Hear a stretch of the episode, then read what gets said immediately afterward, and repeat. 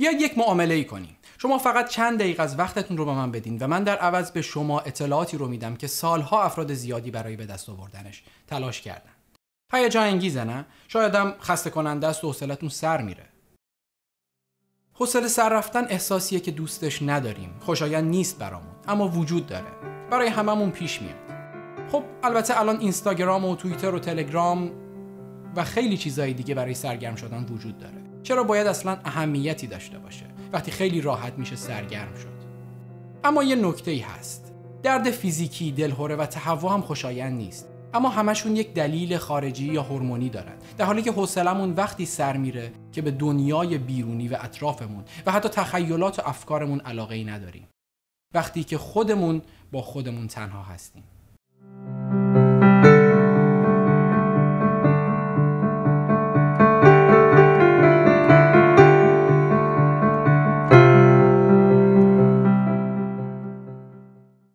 خب این یعنی خود بودن ما. همین زنده بودن و زندگی کردن ما کافی نیست و جذابیتی نداره. یعنی زندگی خودش به تنهایی جذاب نیست. آرتور شوپنهاور یکی از بزرگترین فیلسوفان تاثیرگذار در فرهنگ و تمدن مدرن میگه اگه زندگی به خودی خود دارای مفهوم باشه حوصله کسی نباید سر بره چون خود بودن و زندگی جذاب و سرگرم کننده است. اما به نظر می‌رسه اینطوری نیست و هنوز هم گاهی حوصلمون سر میره. مشکل کجاست؟ زندگی و بودن ما مشکل داره؟ حدود 200 سال پیش جاکومو لئوپاردی نویسنده و شاعر و فیلسوف ایتالیایی در نامه‌ای به پدرش می نویسه بی‌حوصله بودن عالی ترین احساس انسانه چون نشون میده روح بشر از بعضی جهات بزرگتر از کل جهانه بی‌حوصلگی نمود و نشونه ناامیدی از پیدا کردن چیزیه برای ارزاه روح بی حد و حصر بشر چیزی که خیلی جالبه اینه که وقتی بی‌حوصله هستیم مغز بیکار نیست و فقط حدود 5 درصد کاهش فعالیت داره. تصویرسازی تشدید مغناطیسی یا همون امارای خودمون نشون میده که حتی فعالیت مغز در بخش‌های مربوط به یادآوری خاطرات شخصی و فکر کردن به دیگران و حتی خیال پردازی بیشتر هم میشه. جنیفر شوسلر در مقاله‌ای با عنوان دلزدگی ما خود ما توضیح میده که چطور در مسیر تکامل بشر دلزدگی و بی‌حوصلگی منبع مهمی برای خلاقیت و همینطور بهتر کردن شخصیت خودمون بوده. دلزدگی شرایطیه که به ما تحمیل میشه تا فکر کنیم یا به مسائلی توجه کنیم که قبلا ندیده گرفته بودیم یا تمایلی نداشتیم انجام بدیم مثل تمیزکاری، نوشتن، حل کردن جدول یا بازی کردن. سر رفتن حوصله محرک بزرگی بوده برای بخش زیادی از دستاوردهای بشر. اما چجوری میشه بی‌حوصلگی و کسل بودن رو اندازه گرفت درجه مستعد بودن برای کسلی یا BPS با بررسی شرایط مختلف تخمین می‌زنه هر فرد چقدر امکان داره بی‌حوصله بشه. حد نرمال یه چیزی بین 81 تا 117 و از این عدد میشه برای بررسی احتمال چیزهای دیگه استفاده کرد. مثلا کسایی که می‌تونن به راحتی احساسات مختلفشون رو بروز بدن و تشخیص بدن، شناخت خوبی از خودشون دارن و شناخت و درک بیشتر از خود عدد پایینتری رو در این مقیاس نشون میده.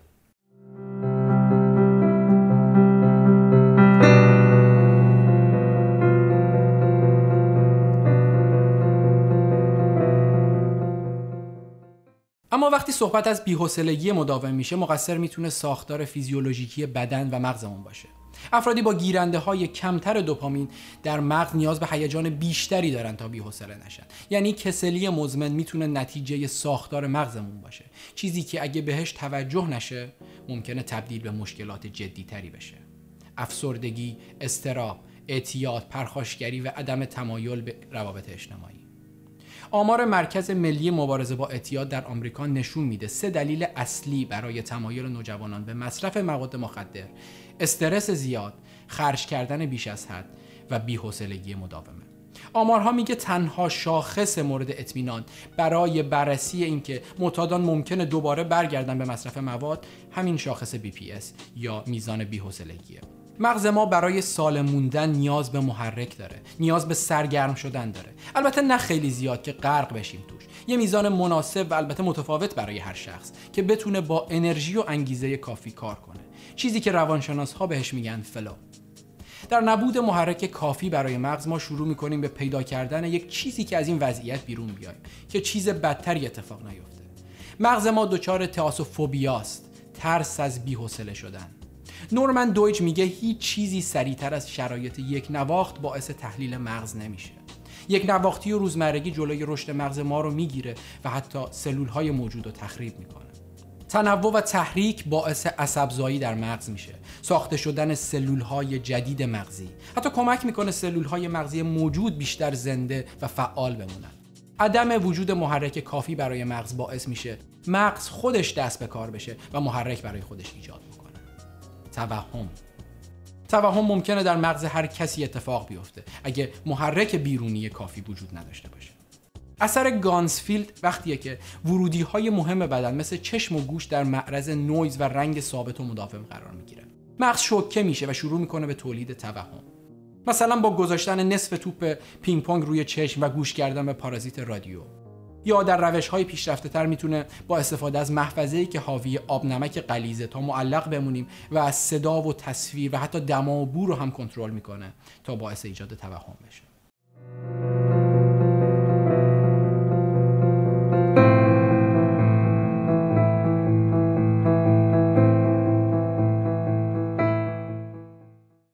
وقتی جلوی تحریک مغز گرفته میشه مغز وارد چرخه ای میشه که از بی‌حوصلگی و کسل بودن شروع میشه و اگه بهش توجه نشه کم کم وارد شرایط بدتری میشه. این موضوع در حیوانات به طور کامل بررسی شده. موجوداتی که مدت زیادی در قفس نگهداری شدن. اما در یک مورد هولناک جینی کودکی که در 1957 در آرکیدیای کالیفرنیا به دنیا آمده بود تبدیل شد به یکی از مشهورترین نمونه های مطالعه برای روانشناسی کودک. تحقیر اون و خانوادهش توسط پدرش که توهم و وحشت از دنیای خارج از خانواده و واقعی رو داشت باعث شد ارتباط اون رو به طور کامل با دنیا قطع کنه. جینی از بدو تولد به مدت 13 سال در یک اتاق بدون پنجره توسط پدرش حبس شد.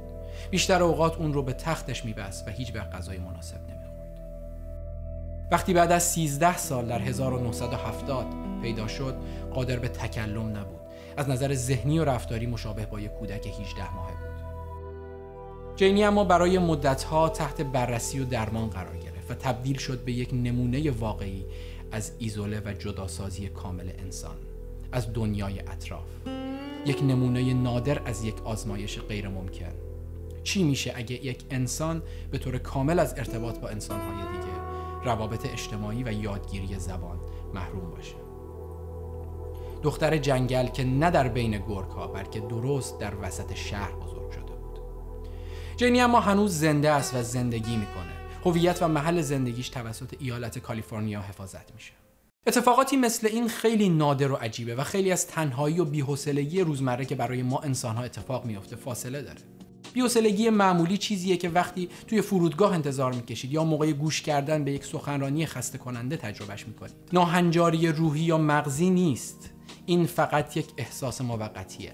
نمودار رابرت پلاتچیک یکی از بهترین روش ها برای نمایش احساسات مختلفه. این نمودار دایره‌ای با هشت احساس پایه شروع میشه و بر مبنای شدت گسترش پیدا می‌کنه. کسل و بی‌حوصله بودن به عنوان نسخه ضعیفتر از بیزاری و انزجار در این نمودار مشخص شده. هیچ کدوم از احساسات اضافی و زیادی نیستند. مقدار مناسب و متعادل از هر کدوم برای زندگی سالم لازم و ضروریه. موجودات دارای احساس از جمله انسان روابط پیچیده تری رو مثل دوستی، عذرخواهی، عشق ورزیدن و برنامه ریزی و ساخت آینده در بین خودشون دارن. بیزاری و تنفر یا چنده شدن حسیه که ما دوستش نداریم. جلوی ما رو می‌گیره برای انجام دادن کارها. اما دقیقا به همین دلیل در مغز ما به وجود اومده. مثل یک اختار در برابر چیزهایی که برای بدن ما سالم نیستند و ممکنه ما رو بکشن. مثل یک دوست خوب چنده شدن ما رو از چیزهایی که برامون خوب نیست دور می‌کنه. خب الان فکر می‌کنم بتونیم به سوالمون جواب بدیم. اینکه چرا بی‌حوصله میشیم؟ بی‌حوصلگی و کسلی هم ما رو محافظت می‌کنه. از کارهای تکراری و روزمرگی چیزهایی که مغز ما رو به مرور تخریب می‌کنه. در واقع روش دفاعی مغز در برابر یک نواختی. در مقابل چیزهایی که هیجان و فایده برای ما ندارند بی‌حوصلگی ما رو مجبور به انجام کارهای جدید می‌کنه. گاهی بی‌حوصله بودن نشونه سلامت مغزی و فکری ماست. برامون مفیده. موجوداتی که بی‌حوصله میشن بیشتر خلاقیت نشون میدن و بیشتر می‌تونن خودشون رو با شرایط مختلف سازگار کنن. در نتیجه موجودات بیشتری مثل خودشون تولید می‌کنن و بیشتر گسترش پیدا می‌کنن. موجودات بی‌حوصله شو. پس دفعه بعدی که یکم حوصلتون سر رفت به خودتون افتخار کنید. ما جوری تکامل پیدا کردیم که نیازهامون ما رو به سمت چیزهای بهتر و ضروریتر هدایت می‌کنه. مثل گشنگی یا تشنگی که ما رو از نیاز بدن به آب یا مواد غذایی آگاه می‌کنه. گاهی به خودتون یکم استراحت بدین از کاری که می‌کنین اجازه بدین حوصلتون سر بره. چیزی که باعث میشه برای خلاقیت و کارهای نو آتش بیشتری داشته باشید امیدوارم معامله خوبی براتون بوده باشه و مثل همیشه ممنون که ما رو تماشا کردید.